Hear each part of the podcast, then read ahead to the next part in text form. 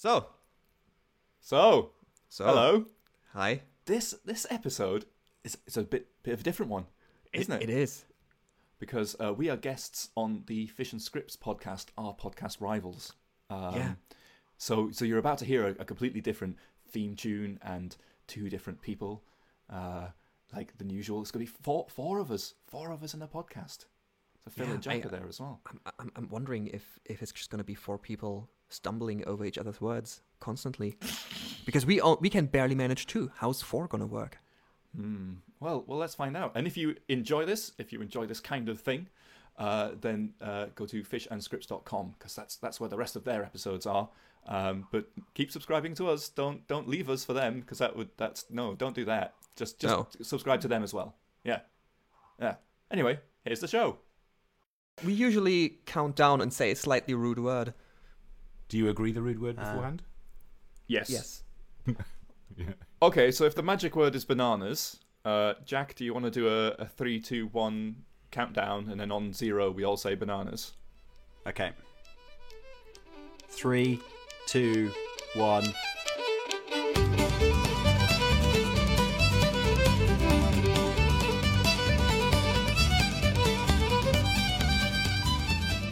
Bananas. Bananas. Bananas. But this, this is perfect. This is. I can see how this is helpful. I mean, I was perfectly in sync with Jack. I was perfectly in sync with Jack. I think you're fine. It was just that Jack was not in sync with anyone else.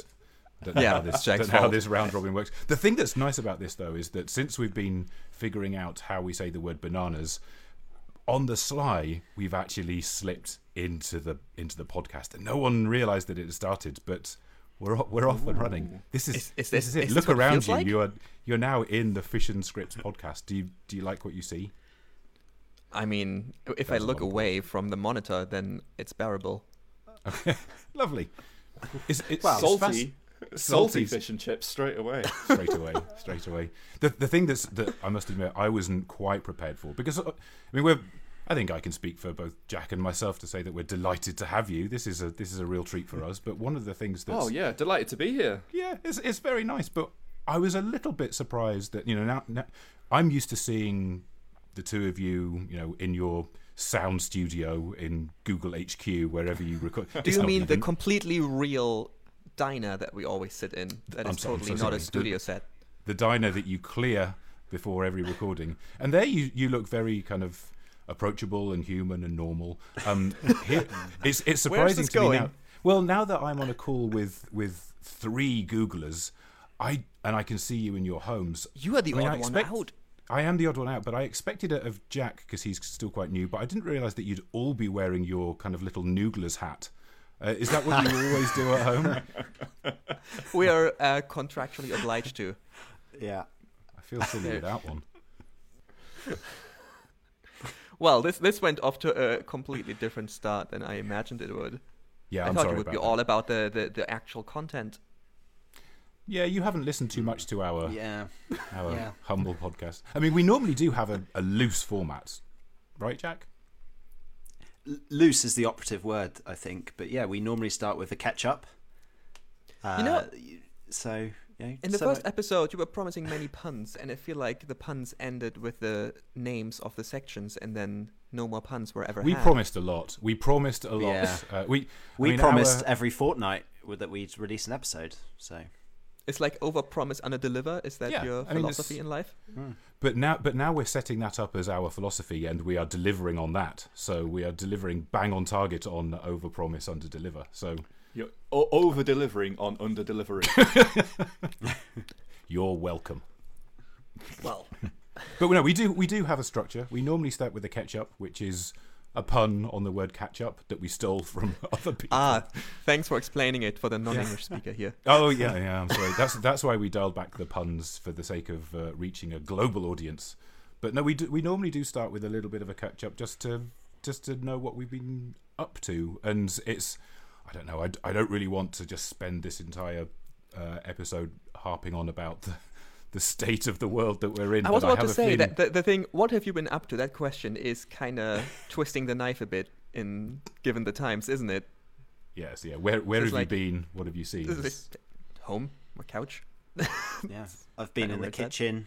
Have you been keeping yourself room. busy Oh, though, the Summer? whole What, what have you been doing Yeah. though, Summer? Have you been keeping So- yourself busy while you've been at home? Well, apart from you know reverting back to five years ago, where I had a job where I was working from home every day and trying to trying to replicate how I coped with that, uh, I for some reason um, found that there's a YouTube channel of speedrunning tutorials for Zelda Breath of the Wild on the Switch.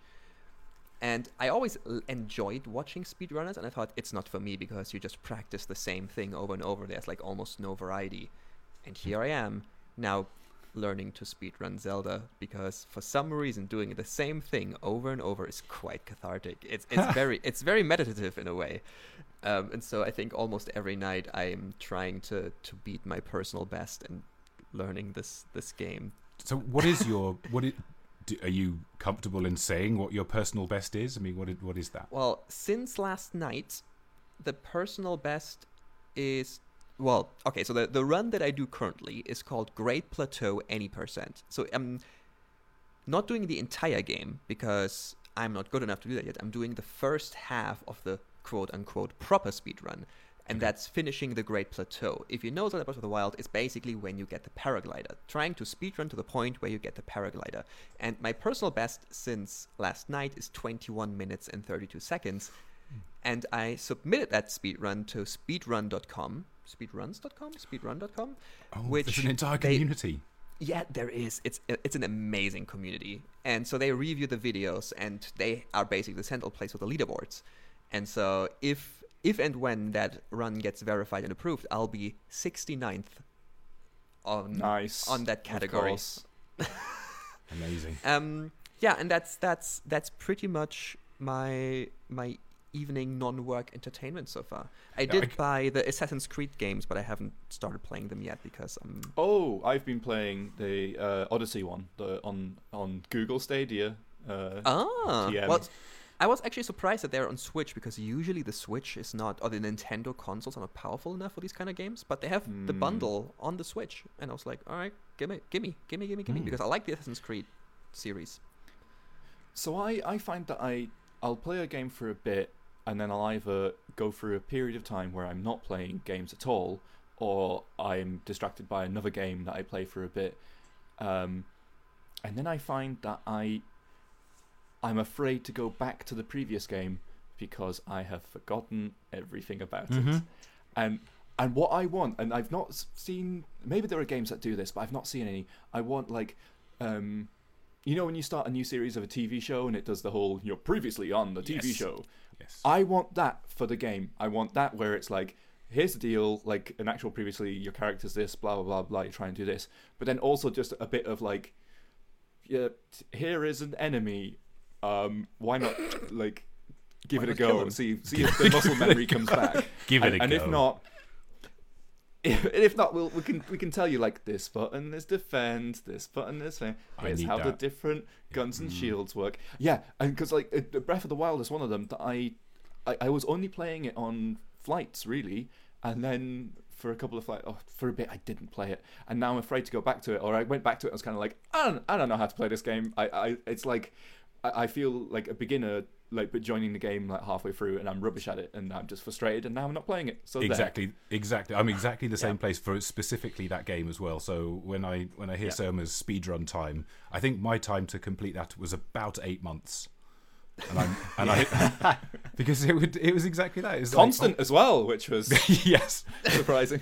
my thumbs are sore after that but uh, yeah I, I, I- I need exactly the same thing I feel like that I um I I play very few games, but the games that I do play, I get into quite heavily, and and I commit to them. It's uh, very few games like pull me in. Like I give them a try, and I'm like after a day or two, I'm like, eh, Mm. not really my thing. So I have like Breath of the Wild, I have League of Legends, and those are the games I play. And Yeah. it's pretty much that. Every now and then, like one game comes in, maybe, but at this point, I'm more like I'd rather watch someone else play the game who is better at games than me and tell me about it. So I'm, I'm, I'm, I'm every now and then I do watch like let's plays on YouTube, but I'm not investing the time to play them myself, which sounds Yeah. a bit sad. Like I think teenage Serm would be very disappointed in adult Serm. Um, on your on your speed run, you said you were what twenty something minutes. What is Mhm. the number one time? Mm. I think the the number one is around like 14, 15 minutes. You're off the pace. There's still way ways to go, but also there's many obvious mistakes in my current run because it, it is apparent it is it is quite hard. There's there's parts that are like you know random in the game, so sometimes you just get unlucky that certain enemies don't react the way you need them to, and it's also just straight up hard. I, I'm yeah, it just takes time. Like the interesting thing is, it's a website that collects your your runs and your practice runs, and basically analyzes your times. Like where should you spend your time practicing, blah blah blah. Oh But there's also a projection curve on uh, from the improvements you've made over time. How much longer do you need to train to reach a certain time? And that is actually quite interesting to see. That if I spend a couple, like two, three more hours on on runs, I should I should get sub twenty. And that's You that's can go goal. a long way down that rabbit hole, can't you? I, I Oh, had yeah. no idea. It doesn't. I don't know why I'm surprised because anything like this, of course, there's going to be a massive community of people kind of squeezing every I mean, last drop. have out you of it. heard of of Awesome Games Done Quick (AGDQ)? I've not. So twice a year there is an event called Awesome Games Done Quick, or in the summer it's called Summer Games Done Quick (SGDQ), and it's basically a week of a non-stop 24/7 stream where all kinds of games are speedrun back to back, and uh, they collect donations for cancer research. And so twice a year you have this marathon of all kinds of games that are being speedrun. You can just tune in on Twitch any point in time or watch the videos afterwards, um, and just see that community come together every year to collect up to like two, three millions every year, something like that. Wow. That's actually, it's it's pretty insane. Um, but yeah, it's it's a lovely community. It's, they're very welcoming, and like there's a Discord dedicated to Zelda speedrunning. And if you just ask a question, like literally three people will help you and review your videos on where you can improve your technique or what went wrong, why the certain trick didn't work. And you know, some games are very si- simple in the sense that you just run the game and you need to find the optimal path. Other games break the game and like glitch out of bounds and do like RNG manipulation and set up the memory that they get the certain weapon drop that they need. It it is a whole science in itself. As always, like everything will be completely scienceified, but it's I, I'm a big fan of this entire movement. It's very I, enjoyable I would. to. I mean, it's it's easy to uh, kind of be fascinated with like the minutiae of some of these things. I know that uh, Jack is a massive nerd when it comes to playing games that turn in, turn his day, turn his his fun into like logistical management. What- That sounds do like Yeah. a Factorio player. Yes, Oh. so I've played Factorio, but my, my latest game is called Transport Fever 2, which is exactly what it sounds like. You have to run. Is a it better than Transport Fever One? Trans- I didn't actually play Transport Fever 1. Oh, So you're um, casual. So I, c- Yeah. I cannot comment. bandwagon jumper. But if you've ever played Open Transport Tycoon, it's basically a modern version of, of that. But yeah, I I do sometimes feel that I, I finish a day of work where I'm programming and solving problems and then load up a game where I just program and You solve different problems. Oh, I thought it's a kind of game like Truck Simulator, where you just drive a truck across the highway No, for a couple of no. hours.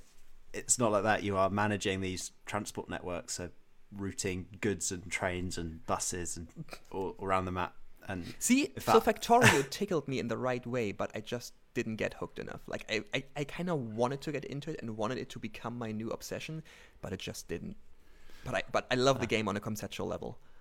I've Yeah. been going down a completely different avenue for the games that I've been playing recently because you know being stuck at home a little bit like uh, my wife and I wanted to play some some games together and it I hadn't I wasn't really aware of these kind of couch collab uh, games it's like a whole genre dedicated to that um, and the first one we, we played on the on the Switch was recommended to us it was called Overcooked 2 I don't know if you've come across Nope. this it, it looks lovely No, and no, no. I've heard no. the name, but I've never played it. I, I I find that game too stressful. Like Yes. literally, I I come away like just feeling like an absolute mess. I can't I can't play that game.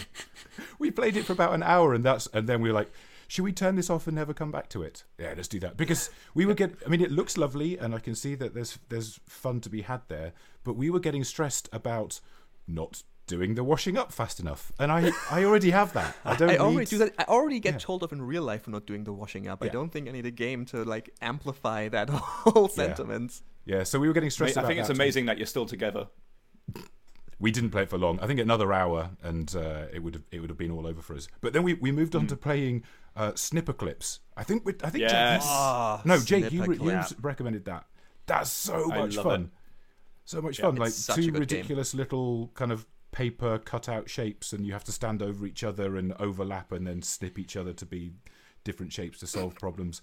I, I, it was hard to describe that without doing hand gestures, which were no use to anyone, but uh, it helped me articulate it. But, um, but but those kind of logic games where you don't have a time limit and you can just kind of sit there and potter around, uh, those Can you been, play Snipperclips with someone who is not in the room? Can does it do like internet multiplayer? Uh, I don't know. I, I honestly don't know. I, I think it would be difficult, but uh, but yeah, I could, maybe so. What? What? Why? I, There's I- a lot of communication needed. Yeah. it is. Oh, It well, I does mean- test your communication skills a little bit. We can add Skype. I'm just wondering because like I have a friend who has the game and we played it a lot, but she is in in Cambridge. Oh, and have you just been playing it alone? What single player? No, Just like, we played it a it shape before- standing, doing before nothing, this- just rotating. snipping itself. No, just before this whole thing happened, the whole quarantine thing happened. Like we sometimes would meet up here and play that game when she was here, and now she's obviously back in Cambridge, and I'm here. and we're like, maybe now that I was thinking, like maybe we could still play it. That would be kind of cool. Mm. But yeah, maybe they just didn't build it in because they figured they would need voice or something. Yeah, I mean, I. I don't know if it's ava- uh, we we have, we've only played it just on our on our couch, so I haven't gone gone further than that. But it, it is a lot of fun. I'm glad I was glad to get that recommendation. Um, it was worth every penny. So too was uh, Pikuniku. Have you come across Pikuniku? Anyone?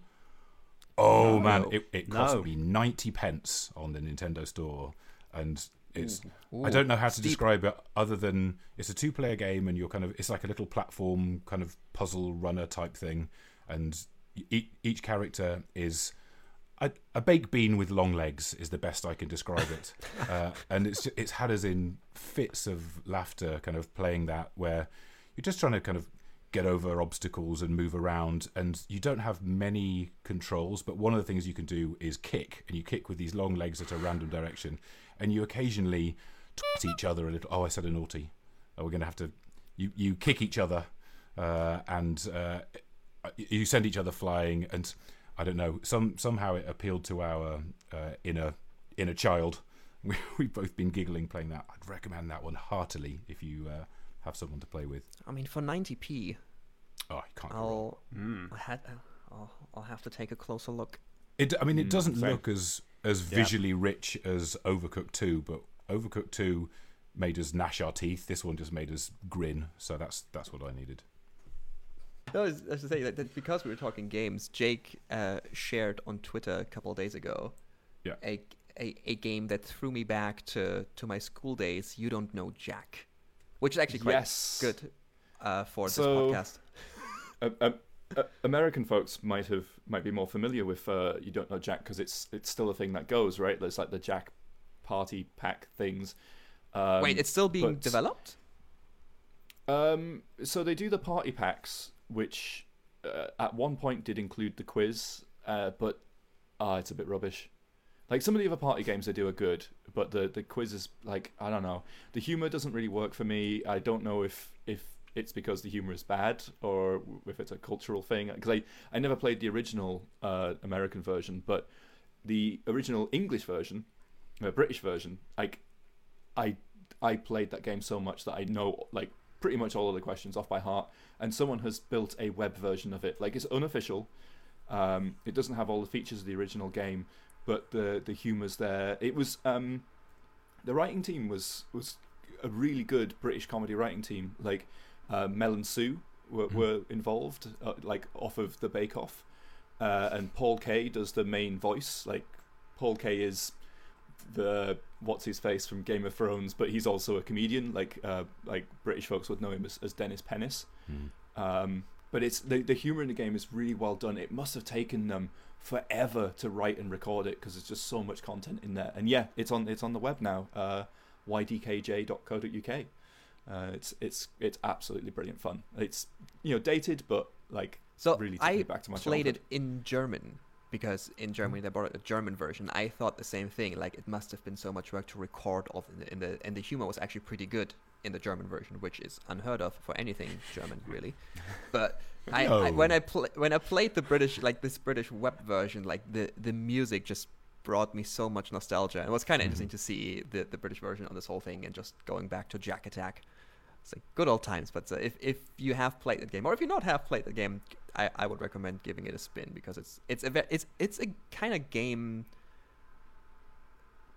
Or, not origin, a game genre that doesn't seem to be really made nowadays anymore. Like I don't, don't think there's anything competing in that kind of well, type of you, s- game. you say that, but like uh, you know, I do I do a pub quiz semi regularly, um, and so I keep an eye out on quiz games on various platforms. And uh, the there is a game called uh, Knowledge is Power on the PS4, which is kind of like a, a modern quiz show. It doesn't really have the same humor as You Don't Know Jack, but it's a really really nice game to play. Um, the most recent one I've got is, is one called It's Quiz Time, which I, it's a few years old now. Um, although they brought out like some, a special set of questions for, for 2019 and it's it's quite good because you play with your smartphone even though the game's on the ps4 Mm. um, the questions are quite balanced i, I kind of it's interesting thinking of how it was developed because the the the quiz the reader the quiz host uh, the voice is clearly text to speech um, and it's kind of like a robot character to sort of make up for some of that but I think the questions are also auto-generated, which I think is kind of cool. Like What? I, I think they've plugged it into Wikipedia and given it just some sort of vague topics. So like the, some of the questions are like, which of these animals lays eggs? Uh, and I think they've just managed to create like, you know, hundreds of versions of that question by just plugging it into Wikipedia, or like, you know, which country uh, is is this town in? and like this city in, and they've just been able to generate questions like that by by using Wikipedia, which I think is is fascinating, and it kind of works. I mean, it, it it does sort of lack some of the sort of personal touch that you get from like knowledge is power and that you don't know Jack, but it, it means they have just thousands and thousands of questions. That's Um, incredible. if that's that- the way that does it it- works, that is incredible. And the the, prote- ever- like the humor that might just emerge accidentally from that. Is, Yeah. Yeah. is I'm wondering if sometimes you get like these super obscure questions like what is the left ventricle of your of a cow's heart called or something like it could probably Well, get there- super there was one of which of these sci-fi f- series features uh, Worf, and the choices were Star Trek: Next Generation, uh, Star Trek: Deep Space Nine, and Battlestar Galactica. And I think it was a, a misfire in the system because Worf is in two of those. and and so there was a moment of like, hmm, what would the computer like? what would the crawler have figured out? you know, And it's like, well, he was originally in next gen, so I put that, and that was the correct answer. So yeah, it's like obviously it's not a perfect system, but it's yeah, it's you know, it's it's a fun game. That's amazing. I love that. There's um. So one of the things that I've I've uh, I've noticed. I haven't tried yet, but since we're all currently you know spending more time in our homes uh, and you know not spending any times in pubs. Um, so one of the pubs in in St Albans, uh, my local town, um, they're doing uh, virtual pub quizzes. Um, And I haven't I haven't participated yet, but I'm going to try it next week. I think we're going to try it next week. Um, but they're also doing uh, Deliveroo of alcohol. So they're like, and I I thought that's kind of that's pretty smart. And I I don't I don't know what the format or what the uh, how you know what what you can order, but the idea of okay, well we're just going to have to try and make a way for our services to get to people wherever they are and. I don't know. I, I think the combination of those two might be might be kind of fun. It'll be weird, but doing a pub quiz remotely, um, I kind of like the idea of that. I'm, I'm tempted to give that a Mm. try. Well, our local is is doing the beer thing as well, and the system is Yeah. basically bring a container and we will fill it with beer and charge Oh. you for the quantity. So it, it kind of falls under the uh, necessities uh, shopping that you, you're doing. Yes, actually, on that topic, I was um, I, I was out doing actual necessity shopping, uh, uh, but on my, my route home took me past um, uh, Poundland, and so Poundland do these amazing chocolate liqueurs, right?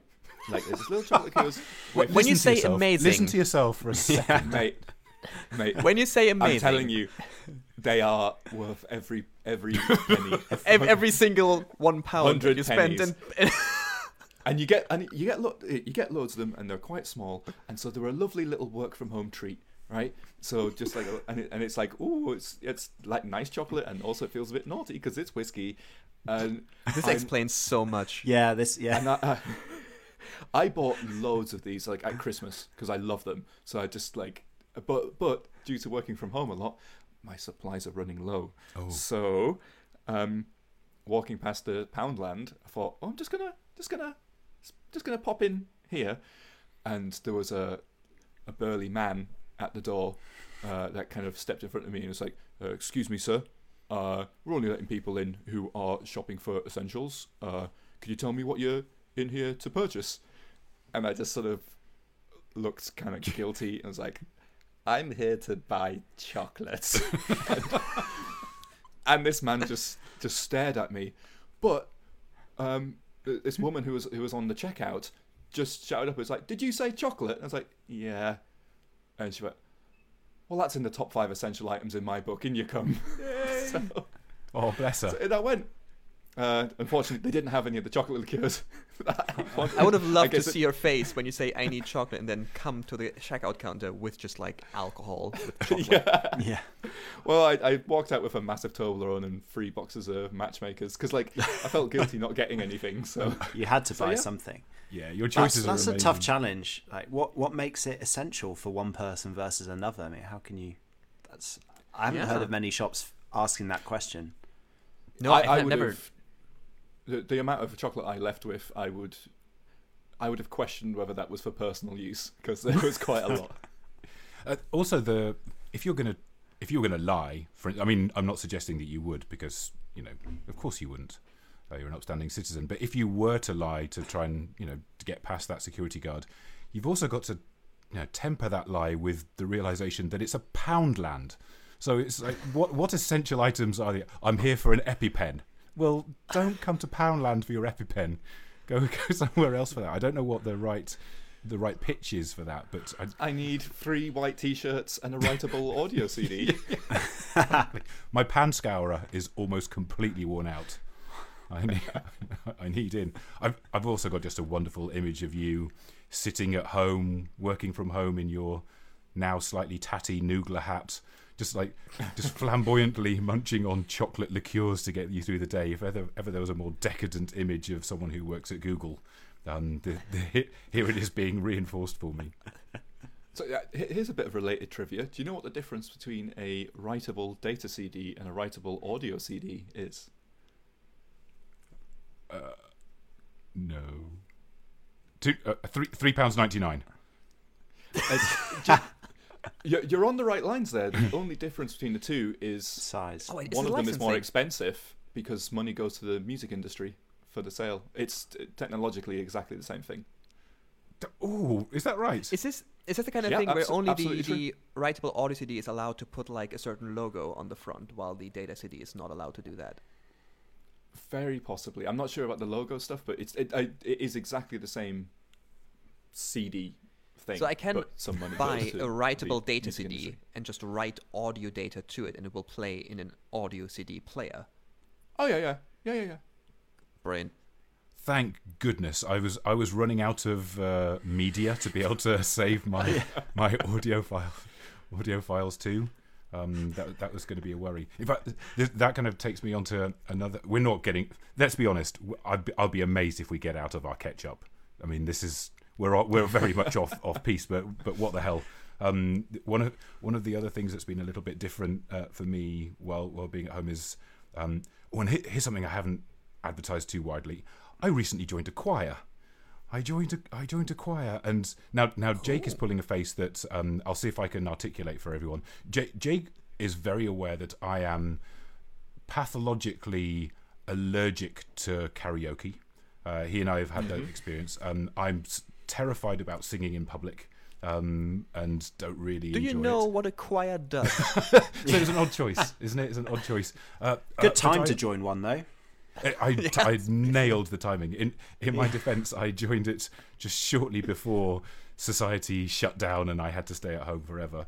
Uh, but uh, but I no, I I joined this massive. So my wife had been doing it, and I'd you know I'd seen a little glimpse into it, and it's a choir that does like popular music So it's like things that I'd recognise, and it's massive as well. This one I go along to is 200 people, so I kind of vanish into anonymity, and I get to sing the bass part. So it's in a range that I've finally able to sing. I was loving it. Really, really good fun. A bit of a bit of a kind of exercise in being brave, but really started to enjoy it. Now that's happening remotely, and it's happening kind of on on lockdown. So one of the things that I'm doing at home is. Uh, virtual choir practice, uh, and it's it. So it doesn't really work as a thing on mass. Yeah, so because we, we it's know just- about the three two one banana situation. So exactly, and you try and get Yeah. 200 people to say three, two, one, banana. It's not. It's it's a, it's So a is it like one person just playing the music or some or whatever, like or giving the beat, and then everybody mutes himself and just sings along in their own Is- part? It's exactly that. It's uh, like the the choir leader with a piano, kind of playing and saying, "Right, this is what the bass is singing," and then leading you, and then you kind of echo it, and she does it as a live stream. And so my wife and I have different parts that we sing. So we we stand in our living room in front of the TV. Uh, singing like on our own with this piano accompaniment. I live in a, you know, a semi-detached house. We've got neighbours through the wall, and I I can only apologise to them because it's not good at the best of times. And the only reason I'm able to do it at all is we have a glass of wine first to kind of lower the inhibitions, and The liquid courage. I've turned into some bizarre cliche, and I I'm I'm embracing it. yeah, Phil, I is feel like this- this. Is it a rock choir? It's rock choir. Is it the rock choir? Yeah. So my parents do their local rock choir. Don't know. That makes you, you know, feel any different about it, but my you are in line with Jack's parents. That's what he's Yeah. saying. I That's- I am that's under no I'm going. illusions about this. I I I've never we were like, joking about Surma being like our diversity inclusion in this in this podcast. I've never felt like such a novelty uh, entering this room. Um, everyone is of a certain of a certain age. It's almost entirely women of a certain age, uh, and so I was. I was I was pretty hot stuff as I walked into that room. I got quite a lot of attention. It's like, oh, a young man, uh, which was it. It may have factored into my going back. I'm not. I won't lie. Uh, May or may but I think I think they were delighted just to see that I, I came back after the first taster session. But it was brilliant. It's really really good. But yes, rock I- choir. when you when you said about the neighbors potentially or potentially not listening or being disturbed, I feel like that's one of the changes I've seen in my neighborhood that people are just being embracing the awkwardness a bit more. Like I my my partner and I decided to, you know, we can't go to the gym. We're going to do our sports at home, and so sometimes we are in different rooms doing our own routine, but also every now and then we do like something together. And so we Mm. tried out a, a yoga routine. I've never done yoga, and it turns out I'm incredibly bad at it. Um, but so we were here in the living room doing um, questionable and visually quite uh, unappealing exercises, and then realized that our neighbors were standing at the window looking over and being like, "Fair, uh, you gotta do your exercise somewhere." And I was like, "That just seems like how the state of uh, society has gone." It's just like I, it's I think all power alright. to you. I, I think uh, um, you know taking on the challenge and doing that in the living room together is is fantastic. I actually cast more judgment on the fact that your neighbours stand outside your window gazing in. That's that's a, that's a terrifying and slightly creepy image. Well, it's in I- central London, you don't know your neighbors, so. I, mean, you're on the care, but it fourth was- floor as well, so they they're like at a ladder at the window. it's a commitment. I uh, whenever I he- think about yoga, I think about there's a I, I won't I won't name them, but a, a upstanding member of the web development community. Um, I met I met up with, um, and he was incredibly hungover, and he'd also just been to yoga. And uh, the story he told was like, he warned me, do not do yoga uh, with a hangover. Um, he said during one of the poses, he um, unfortunately let off a, uh large bottom event. Um, Bottom it. and the way he described it was, uh, and I will never forget this. He said it sounded like someone dropping a wet towel on the floor.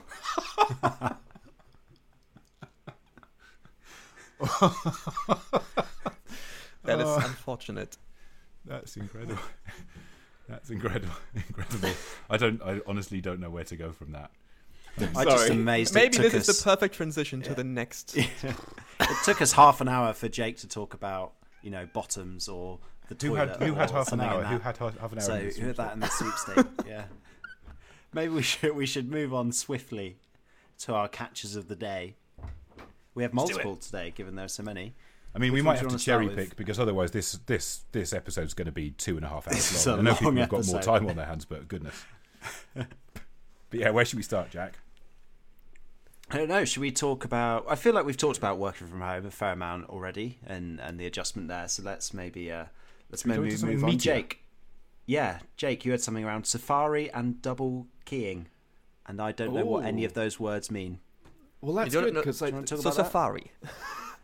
I only use Chrome, so Ah, Come on, waving Jen. the Google flag. yeah, exactly. So yeah, I just wanted to talk about the, and it's good that you, don't know about it because uh, this will hopefully be new new to you, and you can ask all of the correct questions uh, if I don't cover anything properly. Um, but for a long time now, Safari has been doing this um, fascinating thing uh, with third-party content. Now we know that like like Safari's really been pushing uh, reducing what third-party content can do. Um, the double keying thing is a, is a, is a an older feature, like it's a few years old now. Um, so what Safari will do, if you have an iframe uh, on a page, um, so you've got origin A on the outside, so like you know example.com or, or whatever, and then you've got an iframe to uh, like I don't know news.com or whatever. News.com will not be able to access its first party storage and stuff like that. Like it will act as if its origin is example.com plus news.com. So it's it's it's like it gets a fresh set of uh, of storage. It gets like its own uh, set of local storage. It gets its own set of cookies. It gets its own like So- service worker. So if I, you know, navigated to Facebook as a normal thing and I logged in, and then another page embeds Facebook in an iframe, I would not be logged in in that iframe. Well, correct. Unless you then logged into that Facebook in the iframe, and you could log into a different account, and your your top level in one page would be like different. Yeah, you'd be logged in a different account to the one that's in the iframe on that particular site. So Which does that mean that as like as a so like, does that mean that as a as like a, a tenant site within that iframe, if I'm if that site is embedded in in different kind of uh, parent iframes, in each instance it's going to have a completely different resource that it it has access to locally. It's like in the context of this embed. Is that is that what that means?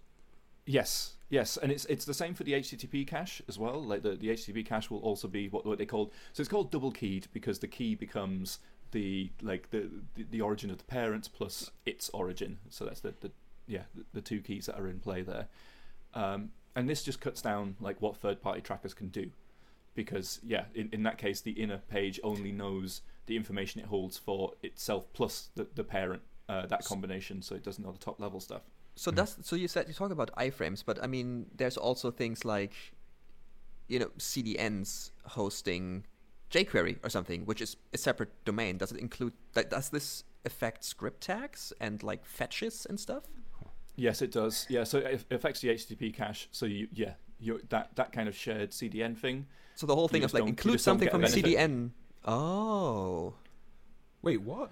So it's possible they have exceptions for particular CDNs, but it would be exceptions. But yeah, generally, so that means like if you've got this this shared CDN with jQuery in, uh, my site requesting it versus your site requesting it in Safari will create two entries in the cache. Like it, it uh, yeah, there's no benefit at that point except that CDNs have possibly a more stable network and are closer to you geographically or to your users geographically. But if you've loaded your page, then you know you- you've had to have your connection work for that, and then now you have to spin up a new HTTP connection to Yeah. go to the shared CDN. So it's it's probably a net negative, uh, almost certainly. a net so is this a new at that point. evolution? Is this is this new, or is or is this some, the way that it's be- been behaving for a while? I'm, I'm This is something they've been about doing for, for quite a while, Mm. um, although they keep making changes to it. So there, there are some rough edges around this. Like I say, like service workers are, are, are fully double keyed. Uh, IndexedDB just fails in an iframe, which is kind of a, a rough edge. In Safari, you mean specifically? Oh yes, I'm only talking about Safari. Okay. Um, so yeah, there's a, there's a kind of inconsistency there. Um, but now they're also they're, they've introduced um, request storage access. I'm naming the API off the top of my head, so I might have got those three words in the wrong order. And this is a, an API that's a um, an iframe can call, which is essentially saying, "Please give me my top level uh, cookies." Unfortunately, it doesn't work for any of the other storage. Uh, like it, it's kind of It's a great name then. Well, well done. yeah, yeah. I, I complained about it a bit on Twitter, but but it means like for certain systems, and and if you call this method, it shows up a big scary prompt. Like the scary prompt is like, you know, do you want this, uh, and it will give you the origin of the inner iframe to be able to track you um, and And enter eat your all your money. and yeah, and you know, just yeah, t- take a get, access your bank account and take all your money. Um, but that's that's the method that they've got for for you know sort of getting a route back up to, to first party storage. But yeah, it's I, I think it's a fascinating system. I actually the double keying thing I think is really really good, and Mm. I, I think it's something that, that all browsers should do. I think it should be done consistently, so it should have IndexedDB in there as well. Um, Is Chrome looking into the- it? Yeah, I, I think. Well, we've got this sort of long-term plan for the anti-tracking stuff, which I, I think is landing in a I think we said. I think we said 2022. Uh, I hope that's Right. correct. Um, whether it's sooner or later than that, uh, we'll we'll see. But um, yeah, so we're looking at lots of different ways of of doing that. Um, because you you've got like other problems as well beyond like because you've got things like post message um, that can communicate data, even just putting things in the the um, query string of a URL can be passing data from one site to the other, that sort of stuff. So there's, there's you know there's a lot a lot you need to do to, to kind of solve this problem completely, and it's it's something that they Safari have pioneered with these things, uh, and they're continuing to iterate on it. I know Firefox is Firefox is looking to do the same thing, and I, think they are doing the same thing currently, or they certainly are under nightlies, but only for particular origins that they know to be trackers. Um, so they sort of enable double keying uh, and storage partitioning for, for those for those sites. But yeah, I think it's I think it is something that we will see happen to all browsers um, at some point. It's just finding ways to enable um, things like OAuth to still work. Mm. Um, and, and I think Safari right now is just sort of like has a, a white list of sites that that can or, or they detect OAuth in some particular way uh, to not break those kind of login systems. It seems really sensible to me that um, you know a, a site which is embedded to something else will have a slightly different access to a slightly different kind of local set of resources. That I can I can see the benefit of that. I'm I'm a tiny bit um, nervous when you mentioned uh, asking permission to grant access to to other things. The notion of having more pop-ups and requests for access to things just willy-nilly as we enter sites. So we just it seems like we're drowning in that because we as developers often ask for things, you know, without telling the user why they might need it or what you know. It's just like we're going to need some stuff. Give us that the moment you arrive on a page, and I don't know. There's a there's a bit of uh, I don't know. People are getting weary. I know I'm getting weary of just like oh I've got to. What, am- what am I giving access to? Just as I've just followed this link that someone sent me, I don't even know what I'm doing here yet. So that that worries me a tiny bit.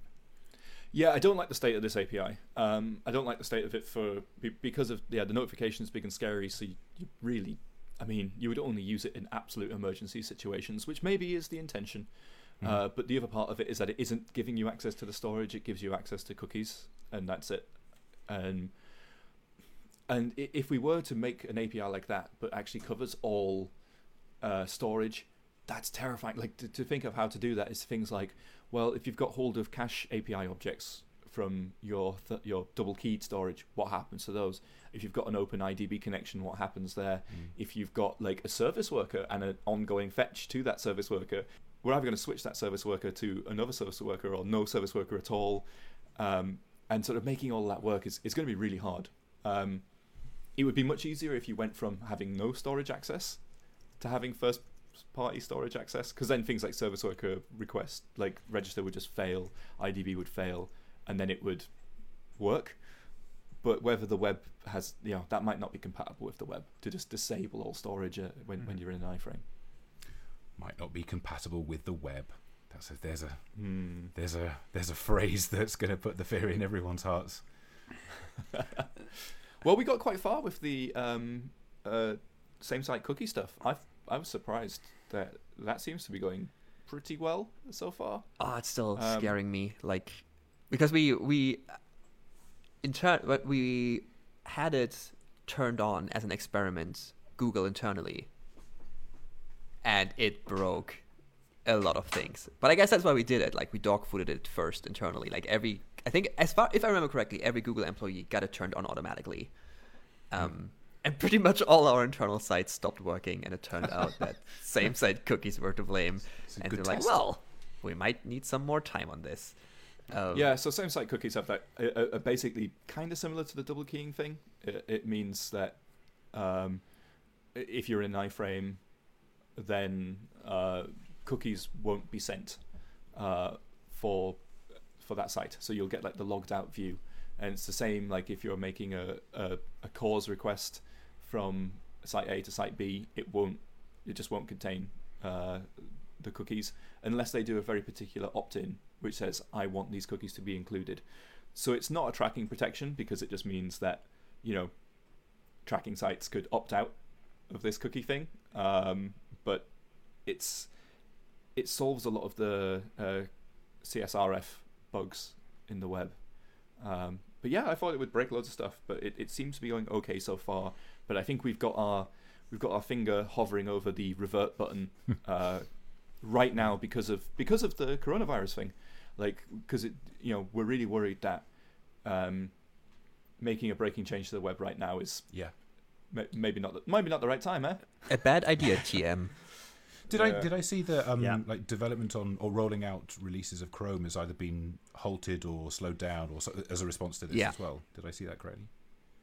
Yes, I actually now I don't know the details. I think we're s- we're sticking to Chrome 81 for now, um, skipping 82, and so the beta and Canary are on 83, and we're gonna like the development is gonna happen on 83 basically, but we're not gonna push that to stable. So nobody's gonna get like a major Chrome update um, until we feel we are back to like a normal enough state that that's acceptable to do. We will, like, and only security patches will be rolled into 80.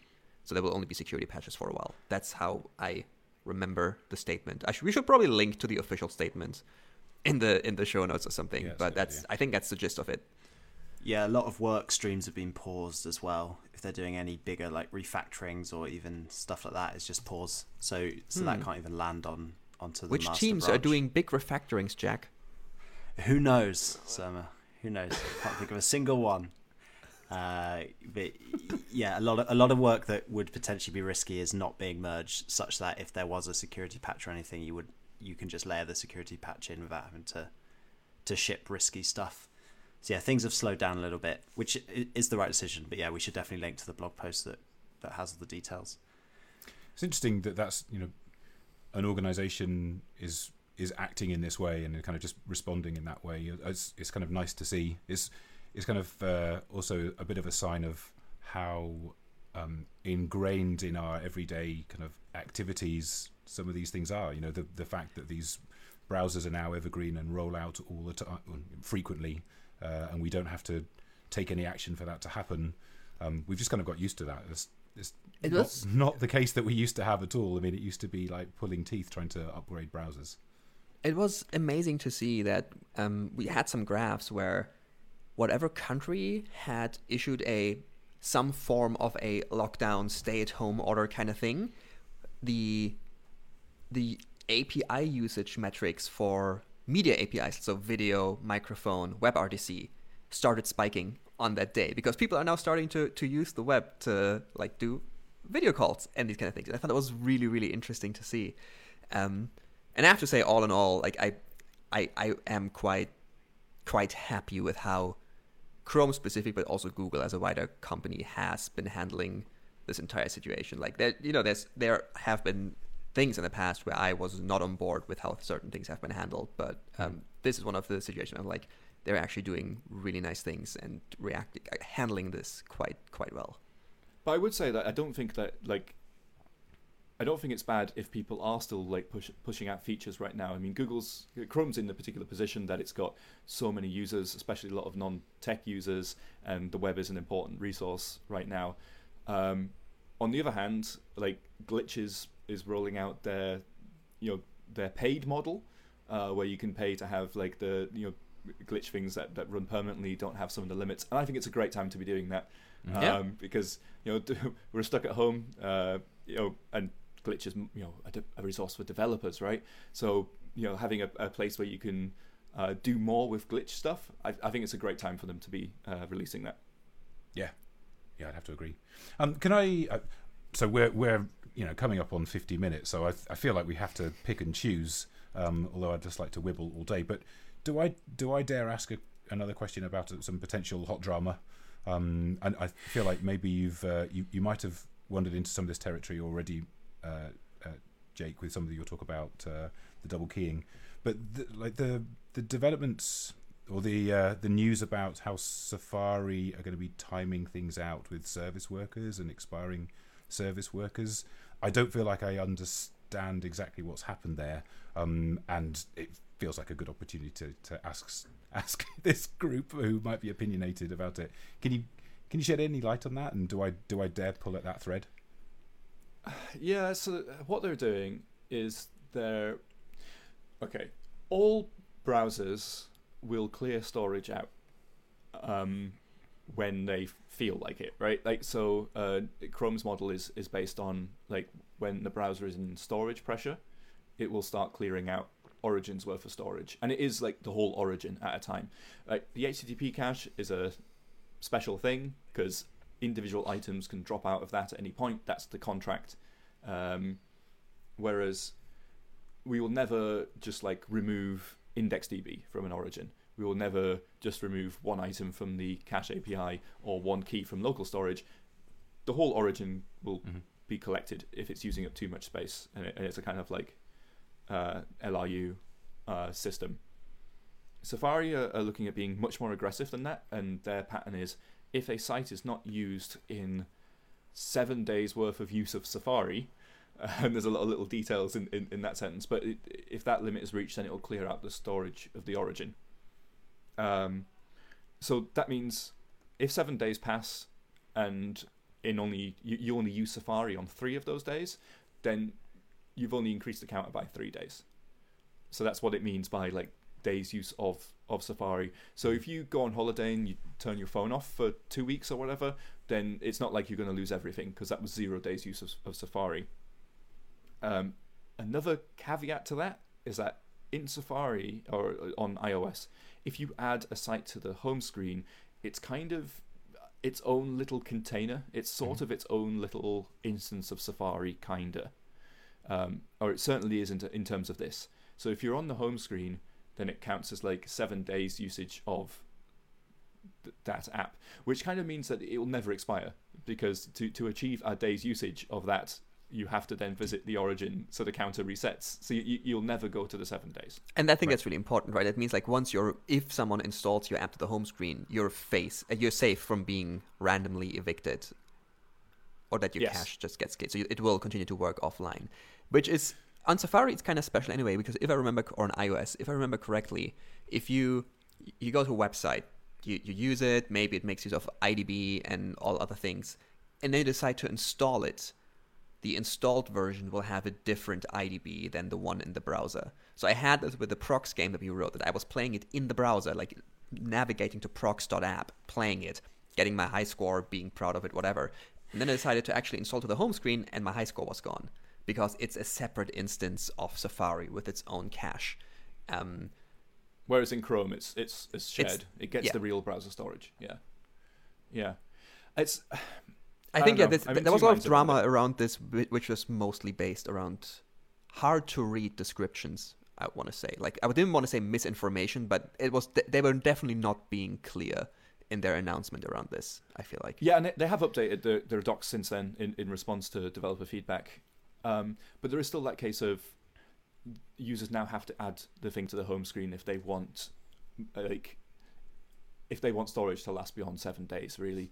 Um, so the they? the problem cases here are things where you visit you don't visit very frequently but the data is very important to you so that would be things like um, my, tripit is my go-to example for stuff like this um, like i mean i don't go to tripit very often anyway especially now because i have Remember trips when we track. used to to fly? I know. Wow. Um, but so it's something I, I don't visit often. But when I go there, it's very important that it's remembered the last thing I told it. You know. Um, so yes, it, in new Safari world, that wouldn't it wouldn't be there, right? Unless you've added it to the home screen, in which case the data will be there, uh, as long as you fetched it on that particular mini instance of Safari, um, yeah, which represents the home screen version of that. Safari website. doesn't support persistent storage API, right? No. Yeah. So I guess then the like the big implication of this is that the the difference because progressive web apps are a bit of a spectrum, right? I mean, it's it feels like um, the technologies that go into a progressive web app, it's not just a an on-off situation, right? You can gradually add more and more technologies and more and more features to to to benefit more and more. Um, but the kind of Mm. threshold, the, the kind of the threshold in many people's mind is is it installed on my home screen, um, and this makes that really that makes it kind of quite stark the difference there because if it's installed on your home screen then yes you can enjoy all of the those various benefits but if it's a website that happens to be using lots of the different um, technologies that go into progressive web apps and the things that kind of empower the web to do more interesting things but you haven't installed it as something on your home screen you're just enjoying it as a as a URL that you visit from whatever then the risk is that that will then become quite underpowered because it will be stripping out some of these capabilities after a certain amount of time. Is that is that an, a kind of a fair reading of that? The consequences. Yes. Yeah, they have uh, this other API um, called is logged in, which I think can change some of the the heuristics around the storage cleaning. I have to say I don't know that stuff off the top of my head though, but I Mm. know that that they are they are looking at ways um, of working around that, and it involves tying things to login in some way, which means that it, it's still not useful if you're just wanting to store someone's high score locally and you don't want to have to have that on the server Mm. there's no help there. You were just going to lose that data in uh, seven days of, of not use uh, within Safari. All right. So here's here's the here's what we should do. You know, we're we're coming up on time. Time is precious. Mm. But something else that's precious is quizzes. Now, we don't want to Wow, over deliver on our promise to under deliver um, with regard to quizzes. but but you you two fine gentlemen have put some put some effort in, and you've Oh, you've seen you've seen how you've seen how that we uh, sometimes are a little bit thin on quizzes. Um, so you've you've brought one of your own. So so maybe that would be the perfect crescendo to this to this podcast. What what are your thoughts? Yes. Yes. And I, and I feel like we, we are rivaling podcasts. We we hate each other's guts, and so Mm. we need, of course, there needs to be a way to declare a winner. And so we basically have. I'm gonna let Jake introduce the actual quiz, but the concept is that we have 12 questions, and if you get six or more rights, you will be deemed to have won this quiz. Mm. So I'm so Yes, the qui- frightened. the quiz I'm is called- genuinely so frightened. Six is winning. Fifty percent is winning. Well, it Makes me very nervous. Have It's I just just that- um, have I just unwittingly stumbled into like a, a public version of the Google interview process that's going to be broadcast and, and like for my, for my humiliation? this is the easy Yeah, this- That was a long pause. That was a very long pause for that question. I'm sorry. Jake. Okay, so the quiz is called Not or Not, um, and it's about when things do not exist. Um, so what we're going to give you is we're going to give you uh, an API, uh, and the- these APIs generally get a thing uh, depending on like some parameters. Like you give it some parameters, it goes to try and get that thing. Um, but what we want to know is what do these things return when they fail to find a match for the uh, the thing you're querying. So, uh, Can you give us oh, an should we start with? Well, I tell you what. Should we give you a question, Okay. All right. Surma? Do you want to do you want to do you want to kick things off? Question. one? Question one. Document query selector for something that doesn't exist. So this would be like dot does not exist when that does not match anything in the document. So we're not talking about invalid selectors. It's a valid selector, but it doesn't match anything in the document. What does this function return? Uh, Phil and I are working together on this, right? We can confer. Yes. Yeah. Yeah. Oh, yeah, no, yeah. Please confer. Yeah, yeah. yeah. It's either null or undefined. I was I can't remember which one. I was leaning towards undefined, and that uh, logic is based on gut instinct and what seems like a memory, but nothing deeper than that. Yeah, and errors of the like cannot read property foo of undefined. Would I? Th- I think I've hit that a million times. Feels like so I I've would go- encountered that. Uh, I'm glad this Is isn't that our, is that entire our final answer? Are we saying undefined? I think we should say undefined. Undefined. That is Well, incorrect. that I'm is incorrect. afraid Ah. the yes, the answer is null. Sugar. Damn it. That's really bad. That was question one as well, and that's a common API that I use a lot. Zero so- for one. Jake, second one. Can I can I say that um, the look of delight on your face is, is not welcome at this point? It's not welcome and it's not helpful. I'm really annoyed about that one. Um, okay, question two. Uh, div dot first child on an empty div.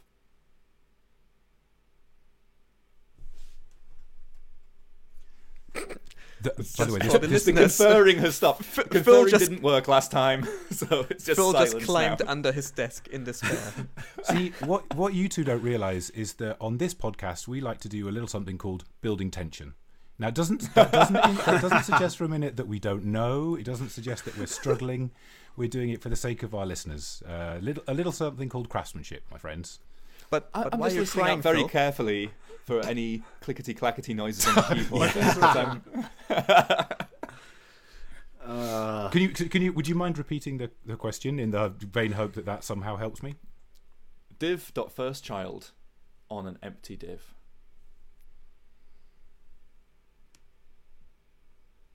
Well, again, it's undefined or null. I think.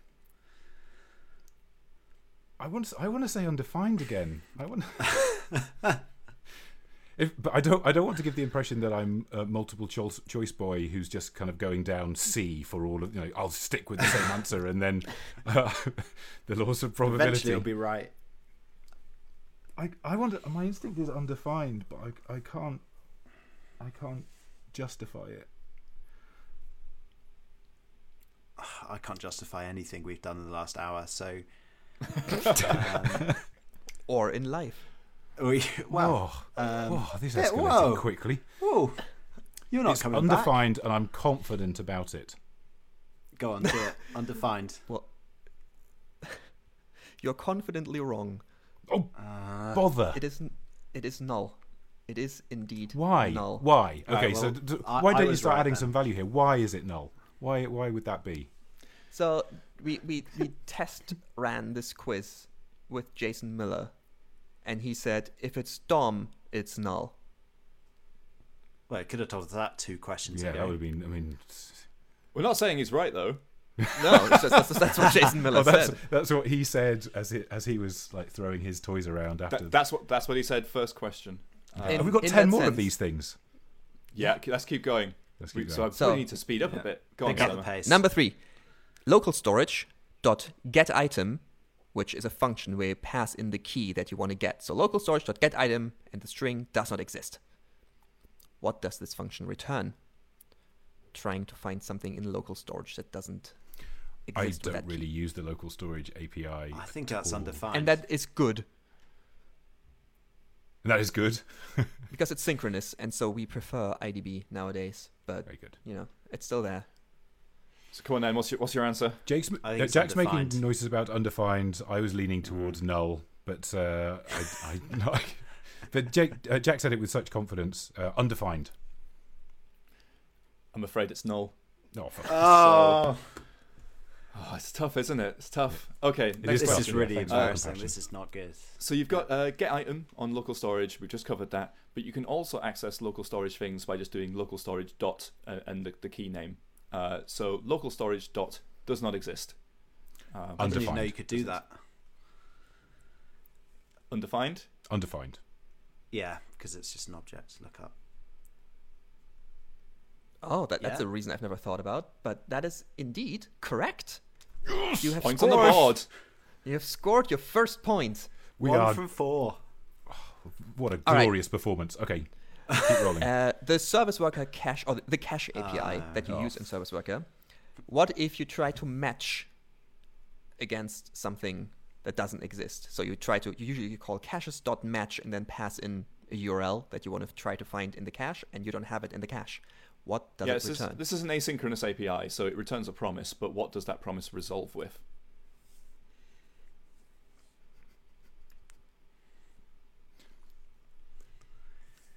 We're, we're bordering on building too much tension at this point, Jack. Uh, Null. Oh, hang on. oh, I don't. uh, I don't know, and I don't know if I care anymore. We've, bro- we've broken them. Gonna have to press you for an answer. We've got loads of these to get through. No. No. Fi- final answer? Well, I heard Surma say no, but I'll, I I'll, sti- I'll stick no. with that as our final answer because I because I know you're enjoying yourselves. Yes, it, it's undefined, that one. Um, okay, next one. What about uh, new map.get does not exist? So it's a, an empty map, and you're doing dot .get, and you're passing in the string does not exist, which clearly doesn't Uh. exist because it's a new map. so this this isn't DOM, because this is ECMAScript. So, like, Yeah. I well, think you're going to go with undefined. Jason? I was looking at the documentation for maps yesterday. Oh, excellent! Oh. All you, Jack. But- oh, I don't remember. I don't know it. But Clearly not very I did- I efficient did about it. No, Final answer? undefined. That is correct. Second point for the Fish and Script What's that? podcast. Two from Confident. six. So we need four Um, of the next six to, to win this test. You might, you might, you might still get there. To be honest, I think the word I think the phrase "winning" is being used a bit liberally at Yeah. the moment. No one's winning. document dot parent node. Well, you'd hope that'd be the same as first child. If it's which Dom, is it's null. If it's Dom, it's null. Null. Correct. Yes, another point on the board. Three. Uh, we are on a roll, Jack. We are on. A, Yeah, hang on. Can we now. pause? So- I'm just going to go and get some champagne for the celebration. The inevitable. drop. So you've got half the points needed to win now. Um, what about this one? So you've got the custom elements API. You've got custom elements.get, and you pass in the name of a tag, and you get the stuff. But custom elements.get, and you pass in does not exist, which hasn't been registered as a custom element. just the way that as you the way that you say hasn't been registered as a custom custom element makes me lean towards undefined. I'd agree. Is that your final answer? Yes, because yes, because I'm confident. That's correct. Yes. Another point. It's Excellent. DOM and it's undefined. Yeah, I was going to this- say this that's caught Dom. Jason Miller out. Jason Miller Um, like, lent us four in the from right eight. direction, but We've really picked up, Phil. Come on, we can we can do it. We- All right. our so dignity is on window line. window dot parent on a top level window. Ooh, Well, the Dom parent node is null. Mm. I mean it's as That's good at Dom. logic as as we do at our fingertips. No, yeah. Pro tip: no. there is no no. Yeah. Well, I'm afraid your mistake there was trying to apply, apply logic. Um, window.parent on the top level window points to itself. So it is a window Oh. object. Oh, you crafty! Oh, you cheeky so and so. That's naughty. I thought All it was always um, null or undefined. So we're going to take you. We're going to take you back for these for these last couple of questions. We have three Uh, left, Alright. and you need to score all three of them. Phil, this is on Easy. you. So if we've- We're taking it back. Oh no, you had four. You had four, right? Then you Yes, need to so score, you you only need need to to score get two. two. Only to get two. All right, okay. so okay. Um, so document.all uh, was a, a an old way of accessing elements in the DOM by their name.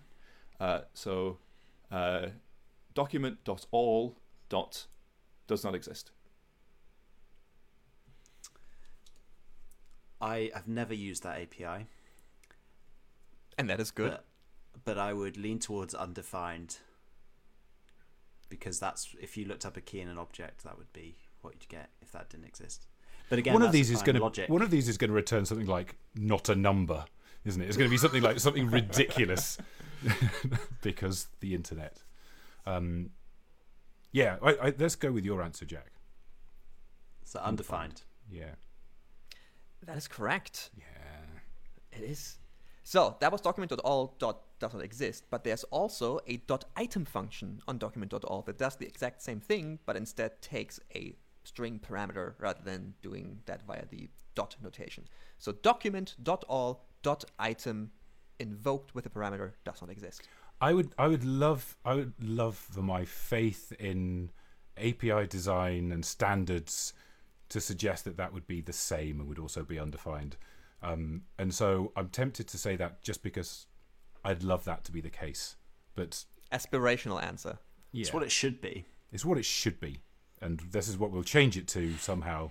Uh, if that's not the case, Yeah. so, so I'd like to I'd like to suggest undefined.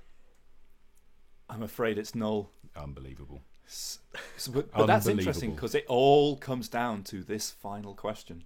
Okay, all right. Focus, Jack. It's all Focus. or nothing. And we're going to take it's it's a it's a slightly uh, this question's at a slightly different angle. Last question: Are you happy? Have you lost the will to live or to do web development? Type of document.all.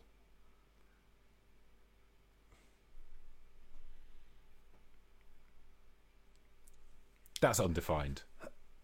Hang on. That's- Whoa, whoa, whoa, whoa. That's undefined. So can you say it again? What was it? Type of Type of. document.all. So type of document.all. So But, and you old- could do doc. uh, type of type of returns a string, right? Like Mm. we know that. Yeah. Sorry, I interrupted you. No, no, no. So document.all was the thing where you can do document.all.blah and get that thing back. right? I mean, Yeah, yeah, yeah. So- that was the, the last two questions. Were Yeah. document.all dot does not exist. Document.all dot item. so therefore, it should be a string object. Object. Phil, do you agree?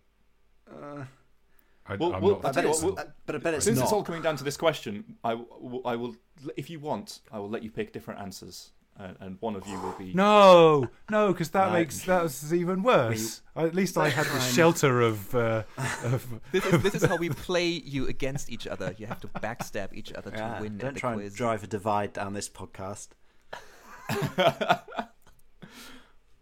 All right. So was that final answer? We've got the the string object. It's going to be that, or it's going to be annoying and be array. But I think it's going to be object. The answer. I don't. I don't know. Oh. I don't know. The answer. Type of document dot all equals undefined. The string undefined. The string Oh, so undefined. what- That, Yes. I, I was going to say that. I was so going to say you that. did 'cause that's, say that. That's the You logical. were, and you were so confident that's as well. the You logical really thing, con- isn't it? That's the logical. The logical thing. So, so document.all is is super magic. So people started using it for um, browser detection. They used it to detect like Internet Explorer versus other browsers. So document.all was given certain magic properties. Um, if you do if document.all, it will return falsy, even though it is an object. Um, but it is it is an object. It is not. It, you know, if you do equals equals null or equals equals false or equals equals undefined, that that was, that comes back true. But it is not equals equals equals any of those things, and it is type of undefined. And this was just to stop all of the code paths that were assuming Internet Explorer. If document.all existed, it was just to disable all of those. I don't think I've ever had more of an incentive to go back to trying to author interactive CD-ROMs. That's the uh, that's the medium for me from here on in.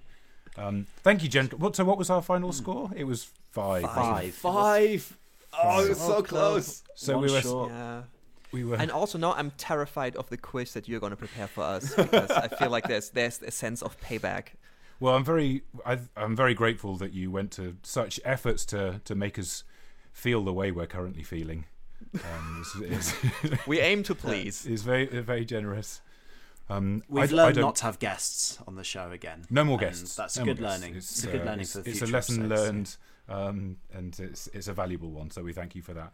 But no, I mean, Yeah, to, I will say that I don't think uh, either of us would have done well on that quiz either. Like if we hadn't prepared it ourselves. Jason So- was actually frustratingly good, was he? but he, was actually. Yeah, but he is yeah. also very. He knows these things for whoever knows why. Like he just has Some- these things in his head. Somebody has to know some of these things, surely. Well, he's the kind of person who can handcraft ES3 that runs back to IE6 and still make it look like modern JavaScript. Ah, that's no biggie. I mean, I think I think if that was the test, we would have been fine. Um, so- but, but not not that that's something you should actually test us on. Gents, thank you so much for being uh, being part of our little podcast. It's lovely to to see your smiley faces. Um, not that we get to share that with everyone. Everyone else just has to imagine the smiling. Um, but we're we're very very grateful. Um, this is usually the the part of the episode where we we hear something in the background, and it's Is that Phil's rock choir? I can hear. That? There, there's a threat. No, I think I, I think it's a, a, a jolly little sea shanty. I think I think we're we're ready to wrap it up and uh, hear how Jack takes us out to the end of the podcast. Although it won't be Jack, it will be Jake. The next voice you hear will be Jake.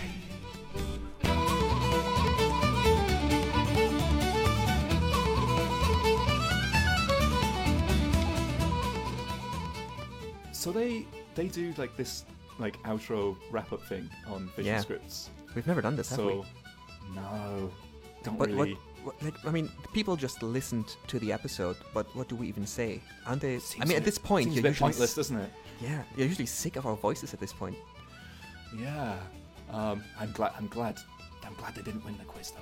That was. I, I, it was getting. Ah. Joe, it was getting tight towards the end. Tight towards It- the it was. I thought they were gonna. Yeah. It was. It couldn't have been written any better. We, we tried, as I said, like we tried this with Jason, and I actually didn't count, but he knew way too much, and I was worried that they were just gonna steamroll it. So I'm kind of glad. Well, I'm glad that they didn't get it, but on the other hand, I feel like we've just made them angry, and they're gonna, they're gonna make us cry. Come round our houses and. Because that's the plan, viruses. isn't it? The plan is that they come on to our podcast next time. Yes. Yeah. The next episode, uh, if if all goes well and all planning works out, um, we're gonna have them on our show, and they're gonna have to deal with our I mean- format. All, all planning works out. What, is there anything that could interfere with plans right now? That's Remember true. when we used That to work? true. It's like, yeah. Should we come up with a format for next time so we can actually send them something to adhere to? Because otherwise, it's just a Oh, free for all. I don't know. Yeah, we'll, we'll, we'll give it a go. But uh, Well- but until then, uh, what's left to say apart from happy next time? Happy next time. Bye.